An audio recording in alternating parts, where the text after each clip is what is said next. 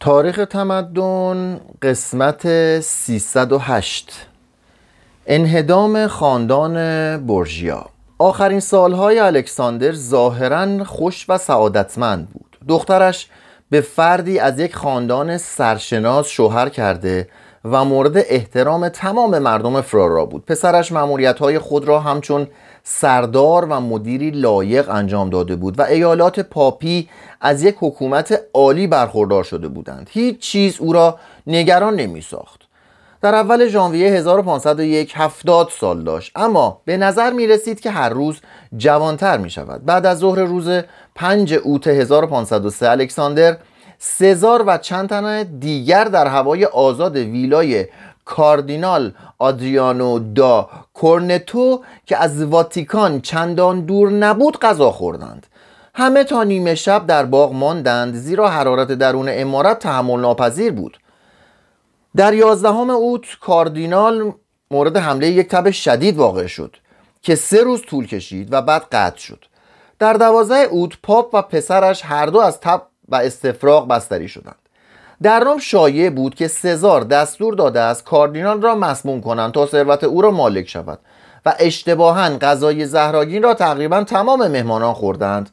مورخان اکنون با پزشکان معالج پاپ هم هماهنگند. که علت بیماری عفونت مالاریا بود که به واسطه ماندن مهمان شب هنگام در هوای آزاد عواست تابستان روم حاصل شده بود. در همان ماه تب مالاریا نیمی از اهل خانه پاپ را از پا افکنده بود. در بسیاری از موارد بیماری به هلاکت انجامید. در روم صدها مرگ به همان علت اتفاق افتاد. الکساندر سیزده روز مرحله بین مرگ و زندگی را میگذراند. گاه چنان بهبود میافت که می‌توانست کنفرانس های سیاسی خود را از سر گیرد.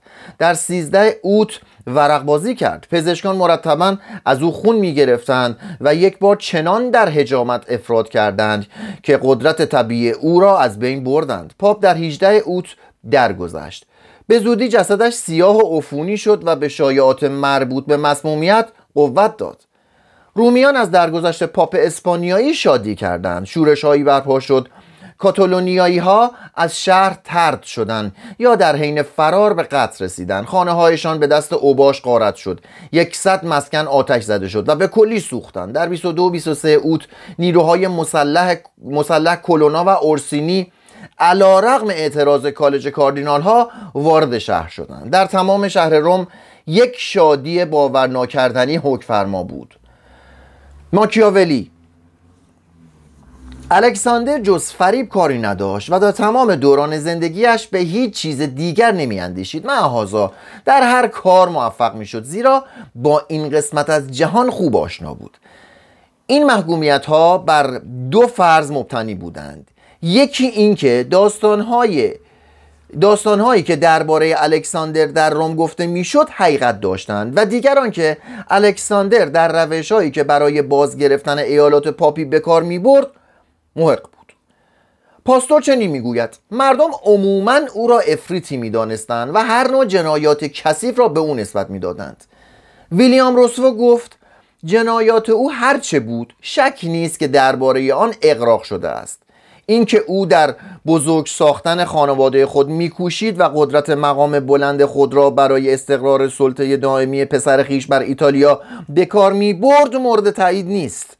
اما در زمانی که تقریبا تمام سلاطین اروپا در اقناع جاه طلبی خود با وسائلی به همان اندازه جنایت بار تلاش می‌کردند متهم ساختن الکساندر بیانصافی است.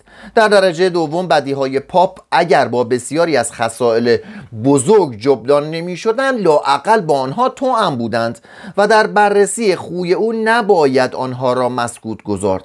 حتی سختترین رقیبانش اعتراف کردند که او مردی بوده است دارای نبوغ متعالی حافظه ای شگفتانگیز فساحت هوشیاری و مدیریت ماهرانه در تمام امور مربوط به خود. اسخوف کرایتن در موافقت با قضاوت روسکو و بسیار رعوفانه تر از پاستور اخلاق و کمالات الکساندر را به طور خلاصه ذکر کرد. او در حقیقت انسانتر از عمرای آن زمان بود. از لحاظ فرمان روایی چون بسیار مراقب رفاه اتباع خود بود جزو بهترین فرمان روایان زمان به شمار می رفت از جهت سیاست با بهترین سیاستمداران عصر برابری می کرد اما دوراندیشی او به واسطه فقدان اخلاق سیاسی خراب شده بود. در حقیقت یک خوی خانگی و خانوادگی در الکساندر بود که اگر قوانین کلیسا رسوم ایتالیای رونسانس آلمان پروتستان و همچنین انگلستان. ازدواج کشیشان را مجاز می‌دانست او را مردی نسبتا قابل احترام می ساخت گاه او با طبیعت منافاتی نداشت اما با قوانین تجرد کشیشان که به زودی از طرف نیمی از عالم مسیحیت ترد شد متضاد بود. مقاصد او کاملا مشروع بودند. یعنی عبارت بودند از باستاندن میراث پتروس اساسا لاتیوم قدیم از بارونهای فئودال و همچنین تسخیر مجدد ایالات کلیسا از جابران قاسب. روش هایی که برای نیل به این مقصد از طرف او به کار بسته شدن همانهایی بودند که سایر کشورها در آن زمان به کار میبستند و در زمان حاضر هم به کار میبندند. جنگ، دیپلماسی، خودعه، خیانت، نقض معاهدات و ترک متحدین. خروج وی از اتحادیه مقدس و جلب حمایت فرانسه و سربازان آن به قیمت تسلیم میلان به فرانسه جنایات بزرگ علیه ایتالیا بودند. و آن وسایل دنیوی که کشورها به کار می‌برند و در جنگل کشمکش های بیقانون بین الملل استفاده از آن را ضروری می‌دانند وقتی به وسیله پاپی که متعهد به رعایت اصول مسیحیت است به کار میافتد ما را آزرده می‌سازد. با اتخاذ چنین طرقی و با صرف وجوهی برای نیل به هدف کلیسا کشوری را به دست آورد. اما کلیسا کشوری را به دست آورد. اصخایی می‌کنم. کلیسا کشوری را به دست آورد اما سلس عالم مسیحیت را از دست داد. سزار سزار بورژیا پس از بهبود یافتن از مرضی که پاپ را کشته بود خود را در خطرهای پیشبینی نشده گرفتار یافت. چه کسی می توانست بیاندیشد که او و پدرش در یک زمان از پا درآیند؟ وقتی که پزشکان مشغول خون گرفتن از او بودند کلونا و اورسینی به زودی قله هایی را که از آنها گرفته شده بودند پس گرفتند. فرمانروایان مخلوع رومانیان با تشویق ونیز آغاز به باستاندن امارات نشین های خود کردند و پس از مرگ الکساندر اوباش روم که حال کاملا انان گسیخته شده بودند ممکن بود هر لحظه واتیکان را غارت کنند و پولهایی را که سزار برای پرداختن مواجب سربازانش لازم داشت برو بایند سزار چند تن مسلح به واتیکان فرستاد و کاردینال کازانو اووا را به زور شمشیر واداشت تا خزانه را تسلیم کند. بدین گونه سزار عمل قیصر پانزده قرن پیش از خود را تکرار کرد. سربازان 100 هزار دوکاتو طلا و معادل 300 هزار دوکاتو ظرف و جواهر برای سزار آوردند. او در همان زمان برای آنکه نیرومندترین دشمنش کاردینال جولیانو دلاروورر به روم نرسد کشتی و نیرو فرستاد. چنین احساس کرد که اگر مجمع سری را وادار به انتخاب پاپی که با خودش مساعد باشد نکند نابود خواهد شد. کاردینال ها اصرار کردند که نیروهای سزار اورسینی و کندولنا بیرون روند تا بتوان انتخاب پاپ را در محیطی خالی از وحشت انجام داد. هر سه گروه به این خواست تسلیم شدند. سزار با سربازان خود به چیوویتا کاس تلانا رفت و حال آنکه کاردینال جولیانو به ایتالیا وارد شد و نیروهای مخاسم بورژیاها را به مجمع سری هدایت کرد. در 22 سپتامبر 1503 فرقه های مخالف در کالج کاردینال ها در سر انتخاب کاردینال فرانچسکو پیکولومینی موافقت کردند. او نام پیوس سوم را به افتخار عم خود انئا سیلویو پیکولومینی پیوس دوم برای خود برگزید. او مردی بود با دانش و تقوا. هرچند که پدر یک خانواده بزرگ نیز بود. 64 سال داشت و از ورمی که در پای خود داشت رنج می‌کشید. با سزار روشی دوستانه داشت و به او اجازه داد که به روم بازگردد. اما پیوس سوم در 18 اکتبر درگذشت. سزار دریافت که دیگر نمی‌تواند از انتخاب کاردینال دلارووره که تواناترین فرد کاردینال ها بود جلوگیری کند. در یک ملاقات خصوصی با جولیانا ظاهرا قرار سازشی را گذاشت. به جولیانو پشتیبانی کاردینال های اسپانیایی را که هنوز به سزار وفادار بودن وعده کرد و جولیانو نیز قول داد که اگر انتخاب شود امارت او را بر رومانیا و فرماندهیش را بر نیروهای پاپ تایید کند. جولیانو چند کاردینال دیگر را به زور رشوه با خود همراه ساخت. جولیانو دلارووره به پاپی انتخاب شد. 31 اکتبر 1503 و نام یولیوس دوم را برای خود برگزید. چنانکه گویی می‌خواهد بگوید که او نیز قیصر یا یک الکساندر که او نیز قیصر یا یک الکساندر بهتر است. تاجگذاری او تا 26 نوامبر به تعویق افتاد زیرا منجمان اقتران سعد ستارگان را در آن روز پیش بینی کرده بودند. ونیز منتظر ستاره صد نشد. ریمینی را تصرف و فاینتسا را محاصره کرد و قصد خود را بر تسخیر هر قسمت از رومانیا که بتوان پیش از تجهیز نیروهای کلیسا به چنگ آورد اعلام داشت. یولیوس به سزار دستور داد به ایمولا برود و ارتش جدیدی برای حفاظت ایالات پاپی فراهم کند. سزار موافقت کرد و به منظور سفر با کشتی به پیزا به اوتیسا رفت. در استیا ببخشید. در استیا فرمانی از پاپ به او رسید و از حاکمیت خود بر دشهای رومانیا که از حاکمیت خود بر دشهای رومانیا دست بکشد. سزار در اینجا مرتکب خبتی شد که نشان می‌داد بیماری قوه قضاوت که بیماری قوه قضاوتش را مخدوش ساخته است. از اجرای فرمان پاپ خودداری کرد. هرچند میبایست بر او آشکار باشد که اکنون با مردی طرف است که لاقل به قدر خود او نیرومند است.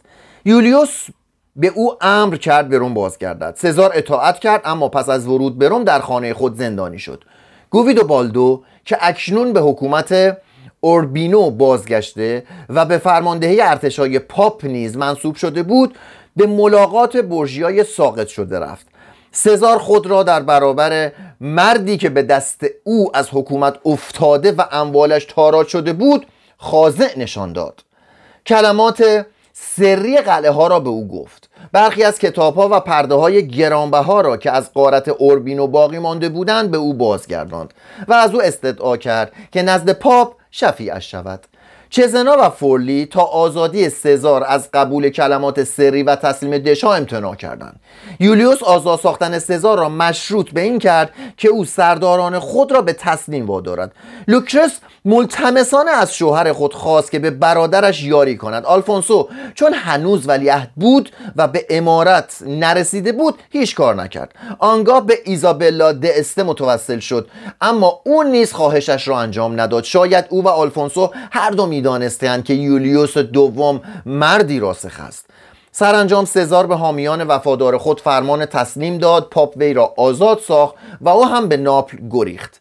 19 آوریل 1504 در ناپل گونتسالو د کوردووا او را خوش آمد گفت و امان نامه داد. شجاعت سزار زودتر از عقل سلیمش به جا آمد. از این رو نیروی کوچکی تشخیص کرد و می‌خواست آن را با کشتی به پیوم بینو نزدیک لکهورن ببرد که به فرمان فردیناند پادشاه اسپانیا توسط گونتسالو دستگیر شد. یولیوس که مصمم بود نگذارد سزار یک جنگ خانگی به راه اندازد شاه کاتولیک را به آن عمل تحریض کرده بود. در ماه اوت سزار به اسپانیا برده شد و در آنجا به زندان افتاد. لوکرس باز برای آزادی او کوشید. زن, بی... زن بیوفایی دیده او به برادر خود ژان د آلبره پادشاه ناوار متوسل شد. طرح فرار تهیه شد و سرانجام در نوامبر 1506 پس از دو سال حبس سزار دوباره خود را مردی آزاد دید. و به دربار ناوار رفت. به زودی فرصتی یافت تا محبت آلبره را تلافی کند. یکی از عمرای زیردست شاه ناوار به نام کنسلرن بر مخدوم خود شوریده بود. سزار قسمتی از ارتش ژان را برای حمله به دژ ویانا هدایت کرد. کنت از دژ بیرون آمد و بر سزار هجوم برد و سزار هجوم او را دفع کرد و شکست خوردگان را با تحوری زیاده از حد تعقیب نمود. کنت که نیروهای خود را تقویت کرده بود دوباره به سزار حمله کرد. قوای اندک سزار فرار کردند. خود او با یکی از همراهانش پایداری کرد و چندان جنگید که به ضرب شمشیر کشته شد. دوازده مارس 1507 در آن هنگام سی و یک سال داشت. این مرگ این مرگ پر افتخاری برای یک زندگی نامنزه بود. در وجود سزار عواملی وجود داشتند که ما نمی‌توانیم بپذیریم. غرور بیشرمانه او ترک کردن زن وفادارش رفتار او با زنان به عنوان وسایل لذت زودگذر قصاوت اتفاقی او نسبت به دشمنانش مانند هنگامی که نه تنها جولیو وارانو فرمان روای کامرینو را محکوم به مرگ کرد بلکه دو فرزند او را نیز کشت و ظاهرا فرمان مرگ دو برادر مانفردی را صادر کرد. این بیرحمی ها به طرز بیشرمانه با بخشایشگری های مردی که هم نام او بود منافات داشت. معمولا بر این اصل استوار بود که هدف هر گونه وسیله ای را مجاز می سازد او خود را در دروغ محات یافته و توانسته بود دروغ های بهتری بگوید تا هنگامی که یولیوس به او دروغ گفت. تقریبا مسلم است که از قتل برادرش جوانی مبرا بود اما شاید او باشی را که به دوک که به دوک بیشلیه حمله کردند او برانگیخته بود. شاید در نتیجه بیماری قدرت مقابله با بدبختی های خود را با رشادت و وقار از دست داده بود. فقط مرگ او بود که پرتوی از نجات بر زندگیش افکند. محازا محسناتی نیز داشت. نیرومند شدن او به آن سرعت فرا گرفتن هنر رهبری سودای سیاست و جنگ به آن تندی مستلزم قابلیت فوق‌العاده‌ای بود که در او وجود داشت. او مأموریت مشکل بازگرداندن قدرت پاپ را در مستملکات پاپ به سرعت حرکات شگفتانگیز مهارت جیشی و صرفه‌جویی در وسایل به خوبی انجام داده بود. چون قدرت حکومت را نیز مانند نیروی فتح دارا بود برای رومانیا عادلانه ترین حکومت و سعادتمندترین صلح را تأمین کرد. وقتی فرمان یافت که رومانیا را از وجود گردنکشان پاک کند با چنان سرعتی عمل نمود که خود یولیوس قیس... یولیوس قیصر مشکل می توانست برتر از آن کند. با احساس غرور از چنین موفقیت هایی شاید در محقق ساختن رویای پتراک و ماکیاولی قدری شتاب کرده بود. این رویا عبارت بود از تأمین چنان اتحادی برای ایتالیا که آن کشور بتواند در برابر قدرت متمرکز فرانسه و اسپانیا مقاومت کند. حتی اگر این اتحاد به زور جنگ و فتح حاصل شود. اما فتوحات او روشهایش نیرویش استتار مرموز او و حمله های تند غیرقابل پیش بینی سبب شده بودند که به جای نجات دهنده ایتالیا مایه وحشت آن کشور شود. نقایص شخصیت او کلمات ذهنیش را خراب می کردند اما لوکرس گوهر دیگری داشت. او در سالهای آخر عمر خیش اختلاف شدیدی از حیث فروتنی و سعادت با برادر از با برادر از عزت افتاده اش داشت.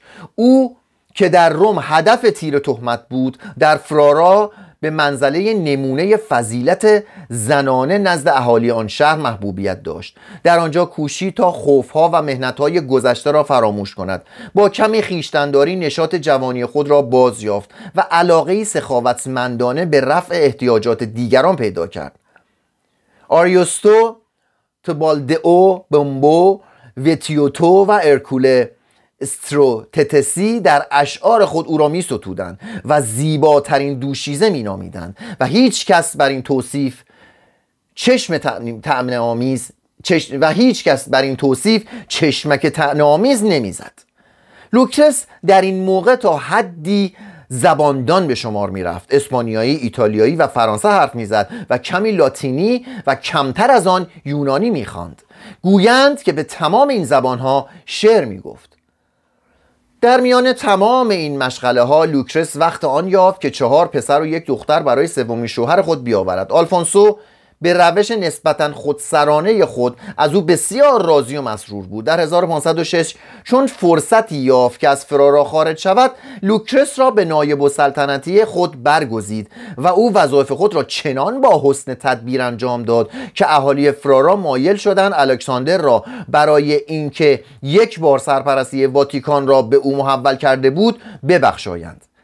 در سالهای آخر عمر کوتاهش خود را وقف تربیت فرزندانش کرد. به اجرای خدمات خیریه همت گماش و از وابستگان متورع فرقه فرانسیسیان شد. در 14 ژوئن 1519 هفدهمین فرزند خود را زاد. هفتمین ببخشید. هفتمین فرزند خود را زاد. اما کودک مرده به دنیا آمد. او دیگر از بستر زایمان بر نخواست در 24 ژوئن در 39 سالگی در 39 سالگی درگذشت. بدین گونه زنی که بیش از آنچه مرتکب گناه شده باشد دربارهاش گناه کرده بودند. چشم از جهان فرو است فصل 17 هم یولیوس دوم 1503 1513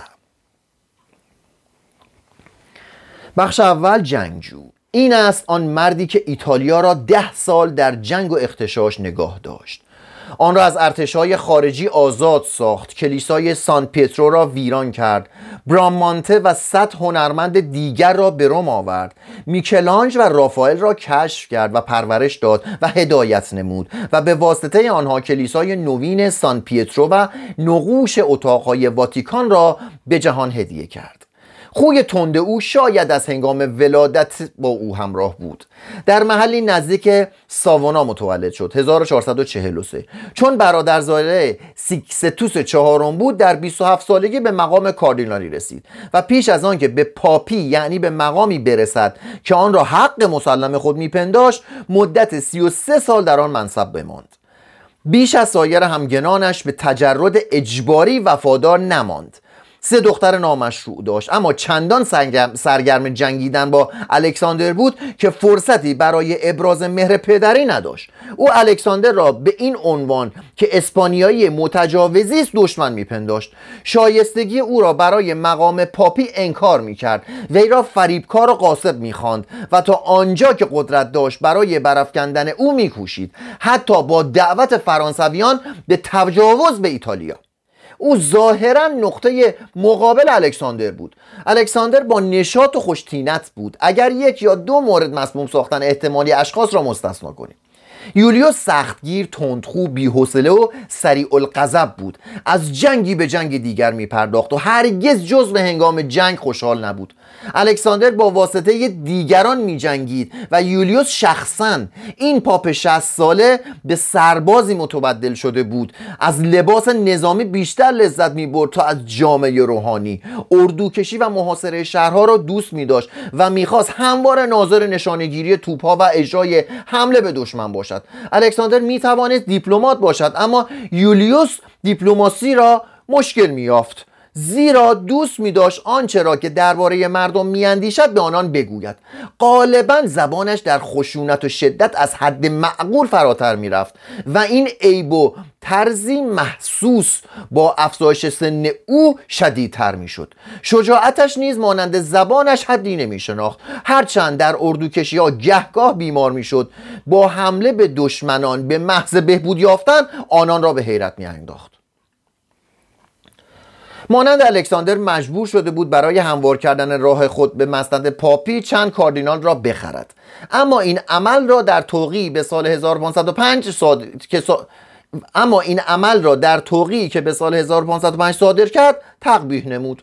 اگرچه به اصلاحات حاد و سریعی دست نزد خیش پرستی را تقریبا به کلی برانداخت و ندرتا خیشاوندان خود را به مقامی منصوب کرد. محازا در فروختن عواید اوقاف و ترفیعات از الکساندر پیروی می‌کرد و اف و افراط او در اعطای آمرزشنامه همینطور اصرارش در ساختن کلیسای سان پیترو موجب خشم آلمان شده بود. آیدات خود را خوب اداره می کرد. مخارج جنگ و هنر را به موازات هم می پرداخت و برای لئو مبلغی در خزانه باقی گذاشت. در روم نظم اجتماعی را که در سالهای اخیر زندگی الکساندر مختل شده بود برقرار کرد و بر ایالات کلیسا با انتصاب و سیاستهای خیرتمندانه فرمان راند. اورسیلین و کلونا را رخصت داد تا قلعه خود را دوباره اشغال کنند و این خانواده های مقتدر را از طریق وصلت با خیشاوندان خود به مقام پاپ وفادار ساخت. وقتی به قدرت رسید ایالات کلیسا را آشفته یافت و نیمی از مسایی الکساندر و سزار بورژیا را خونسا شده دید. ونیز فاینتسا راوونا و ریمینی را گرفته بود.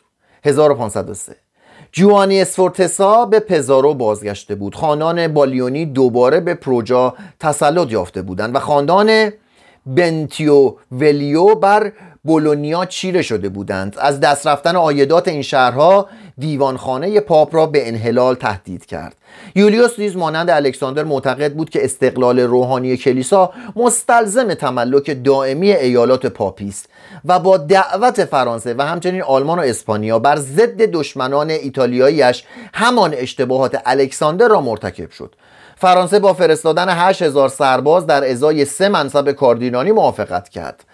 ناپل، مانتوا، اوربینو، فرارا و فلورانس تعهد کردند که نیروهای کوچکی بفرستند. در اوت 1506 یولیوس در رأس قوای مختصر خود 400 سوار مستحفظین سوئیسی پاپ و چهار کاردینال روم را ترک کرد.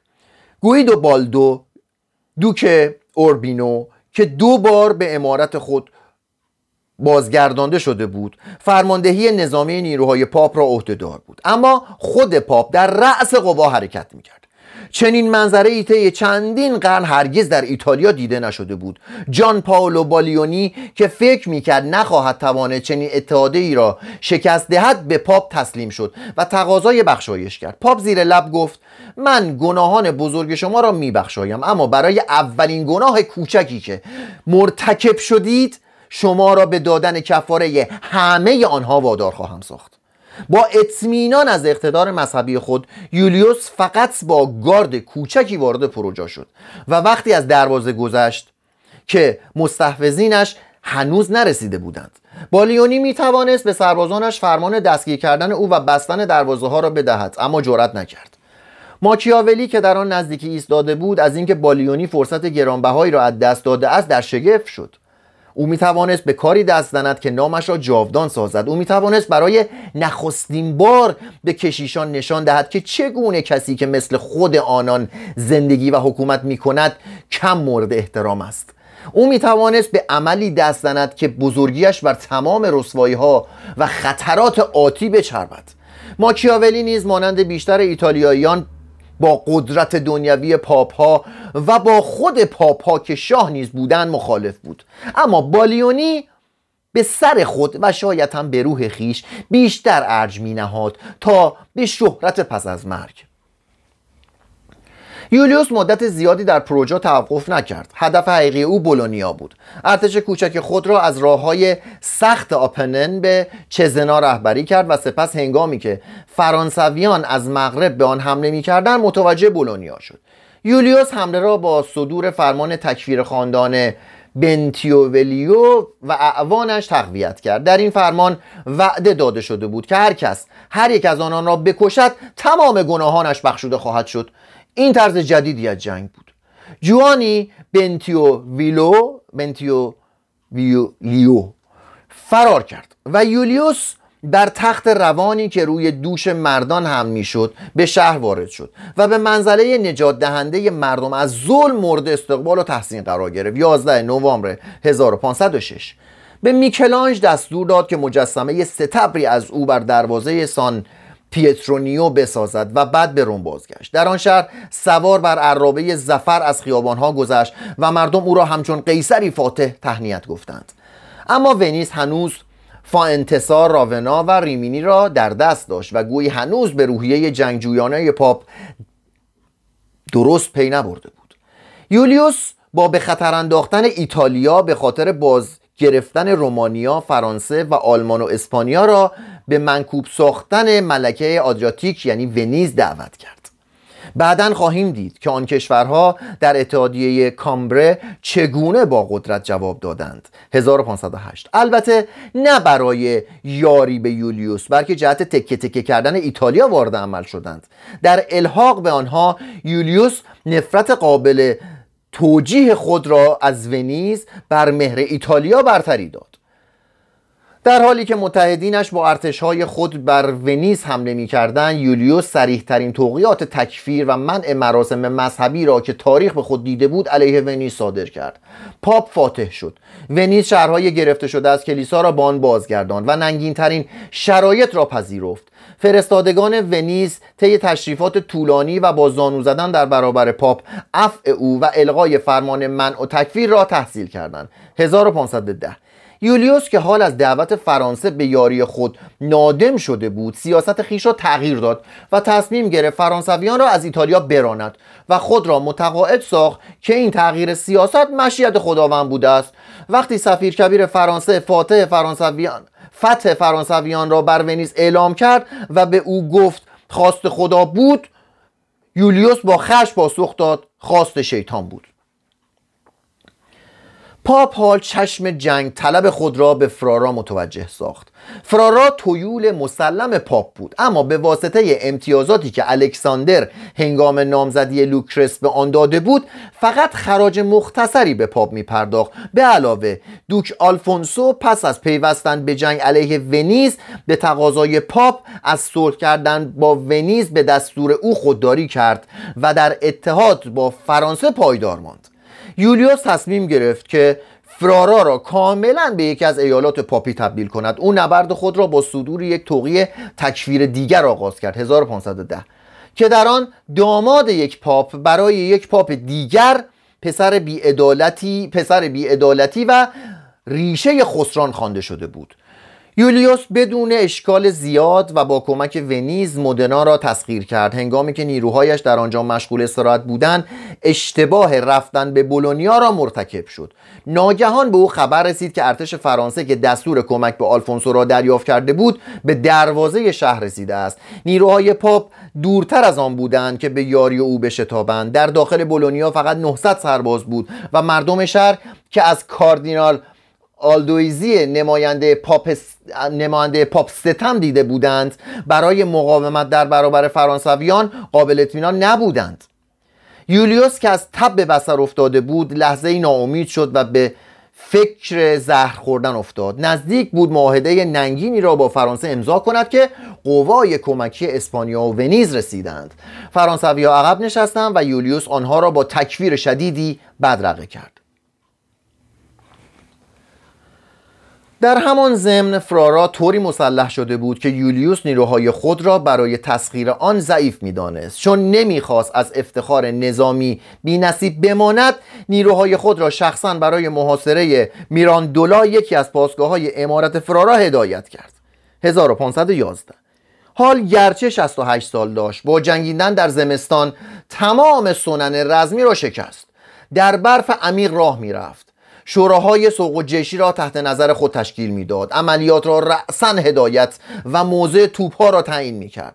نشان می‌داد که زندگی سربازی را دوست میدارد و در رجزخانی بر هر جنگجویی پیش میجست. گاه سربازان به او میخندیدند اما غالبا شجاعت او را میستودند. وقتی تیر دشمن به یکی از خدمتکاران او او برخورد کرد و او را کشت او به قسمت های دیگر جبهه رفت. وقتی که قسمت آن قسمت ها نیز تحت آتش توپخانه میران میران دولا واقع شدند در حالی که شانه خمیدهش را در برابر خطر مرگ با لاقدی بالا میانداخت به جای اول خود بازگشت. میراندولا پس از دو هفته مقاومت تسلیم شد. پاپ فرمان داد که تمام سربازان فرانسوی مقیم شهر کشته شوند. شاید طبق یک قرار قبلی میان میراندولا و فرانسه تمام سربازان فرانسوی شهر را ترک گفته بودند. او شهر را از قارت مسون داشت و ترجیح داد که خوراک سربازان و پول لازم برای ارتش را با فروش هشت منصب کاردینالی جدید تأمین کند. پاپ می‌خواست در بولونیا استراحت کند اما شهر به زودی از طرف ارتش فرانسه محاصره شد. او به ریمینی گریخت و فرانسویان خاندان بنتیو ولیو را به امارت بازگرداندند. مردم بازگشت ستمگر خل شده خود را با شادی تهنیت گفتند. قلعه را که یولیوس بنا نهاده بود ویران کردند. مجسمه را که میکلانج از او ساخته بود فرو آوردند و آن را به نام آلفونسو دوک فرارا فرو ریختند. آلفونسو برونز آن را به مصرف ساختن توپی رساند که آن را به افتخار پاپ لاجولیا نام نهاد. یولیوس توقیه دیگر صادر کرد و طی آن تمام کسانی را که قدرت او را در بولونیا برانداخته بودند تکفیر کرد. نیروهای فرانسوی این تکفیر را با بازگرفتن میراندولا پاسخ گفتند. در ریمینی یولیوس به در کلیسای سان فرانچسکو سندی به امضای نه کاردینال ملتصق یافت. امضا کنندگان تشکیل یک شورای عام را در اول سپتامبر 1511 در پیزا خواستار شده بودند تا درباره رفتار پاپ تحقیق کنند. یولیوس در حالی که سلامت خود را از دست داده و از فرط بدبختی از پا افتاده بود به روم بازگشت. اما به شکست سر فرود نیاورد. برای مقابله با کاردینال های ناراضی او فرمانی برای احضار یک شورای عام در کاخ لاتران در 19 آوریل 1512 صادر کرد. روز و شب میکوشید تا اتحاد سهمگینی علیه فرانسه تشکیل دهد. هنگامی که نزدیک به کامیابی بود به مرض سختی دچار شد. 17 اوت 1511 مدت سه روز با مرگ دست و پنجه نرمی کرد و در 21 اوت چندان بیهوش ماند که کاردینال ها برای تعیین جانشینش مجمع سری را تشکیل دادند. در همان هنگام پومپئو کولونا اسقف ریتی اهل روم را به قیام علیه سلطه پاپ و تأسیس جمهوری دعوت کرد. اما در 22 اوت یولیوس به هوش آمد و برخلاف دستور پزشکانش مقدار زیادی شراب نوشید. با شفا یافتن خود همه را به شگفت انداخت و بسیار کسان را ناامید کرد. نهضت جمهوری خواهی یک بار زایل شد. در 5 اکتبر اعلام کرد که اتحادیه مقدسی از دولت پاپ ونیز و اسپانیا تشکیل داده است. در 17 نوامبر هنری هشتم از طرف انگلستان به این اتحادیه پیوست. چون بدین گونه تقویت شد کاردینال هایی را که برای تشکیل شورای عام در پیزا اقدام کرده بودند خلع کرد و تشکیل آن شورا را ممنوع ساخت. به فرمان پادشاه فرانسه شورای شهر فلورانس اجازه تشکیل شورا شورای ممنوع را در پیزا صادر کرد. یولیوس به فلورانس اعلان جنگ داد و برای بازگرداندن خاندان مدیچی به حکومت آن شهر زمینه سازی کرد. گروهی مرکب از 27 کشیش با نمایندگان پادشاه فرانسه و برخی از دانشگاه فرانسه در پیزا گرد آمدند. 5 نوامبر 1511 اما اهالی شهر چنان قیافه تهدیدآمیزی داشتند که فلورانس چندان کراهت داشت که اعضای شورا به میلان رفت. و فلورانس و فلورانس چندان کراهت داشت که اعضای شورا به میلان رفتند 12 نوامبر. آنجا تحت حفاظت پادگان فرانسوی شورا توانست تا حدی از طعنه مردم در امان باشد. یولیوس همین که در این نبرد علیه اسخفان فاتح شد دوباره به جنگ رو کرد. سوئیسی ها را به وسیله پول با خود همراه کرد و یک ارتش سوئیسی برای حمله به فرانسویان در میلان فرستاده شد. آن حمله به موفقیت نینجامید و سوئیسی ها به ایالت خود بازگشتند. در یک شنبه عید قیام مسیح 11 آوریل 1512 فرانسویان به فرماندهی گاستون دوفوا و با کمک قطعی توپخانه آلفونسو بر ارتش مختلط اتحادیه در راونا پیروز شدند.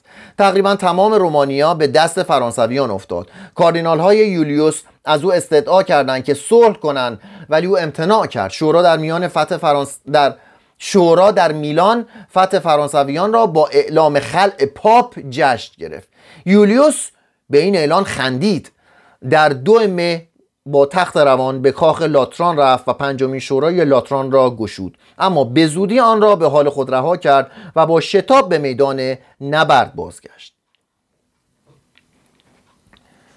در 17 مه اعلام کرد که آلمان علیه فرانسه به اتحادیه مقدس پیوسته است. سوئیسیا که بار دیگر با پول تطمیع شده بودند از طریق تیرول وارد ایتالیا شدند و به سوی ارتش فرانسه پیش راندند. این ارتش به علت مرگ رهبرش از هم گسیخته شده بود. فرانسویان که اکنون تعدادشان از دشمن بسیار کمتر بود راونا بولونیا و حتی میلان را ترک گفتند و کاردینال های مخالف پاپ به فرانسه عقب نشینی کردند. خاندان بنتیو ولیو بار دیگر گریختند و یولیوس دوباره مالک بولونیا و رومانیا شد. از این فرصت برای تصرف پارما و پیاچنتسا نیز استفاده کرد و حال می توانست به تسخیر فرارا که دیگر به یاری فرانسه دلگرم نبود امیدوار باشد. آلفونسو پیشنهاد کرد که چنانچه پاپ به او امان نامه بدهد به روم بیاید و تقاضای عفو و شرایط صلح کند.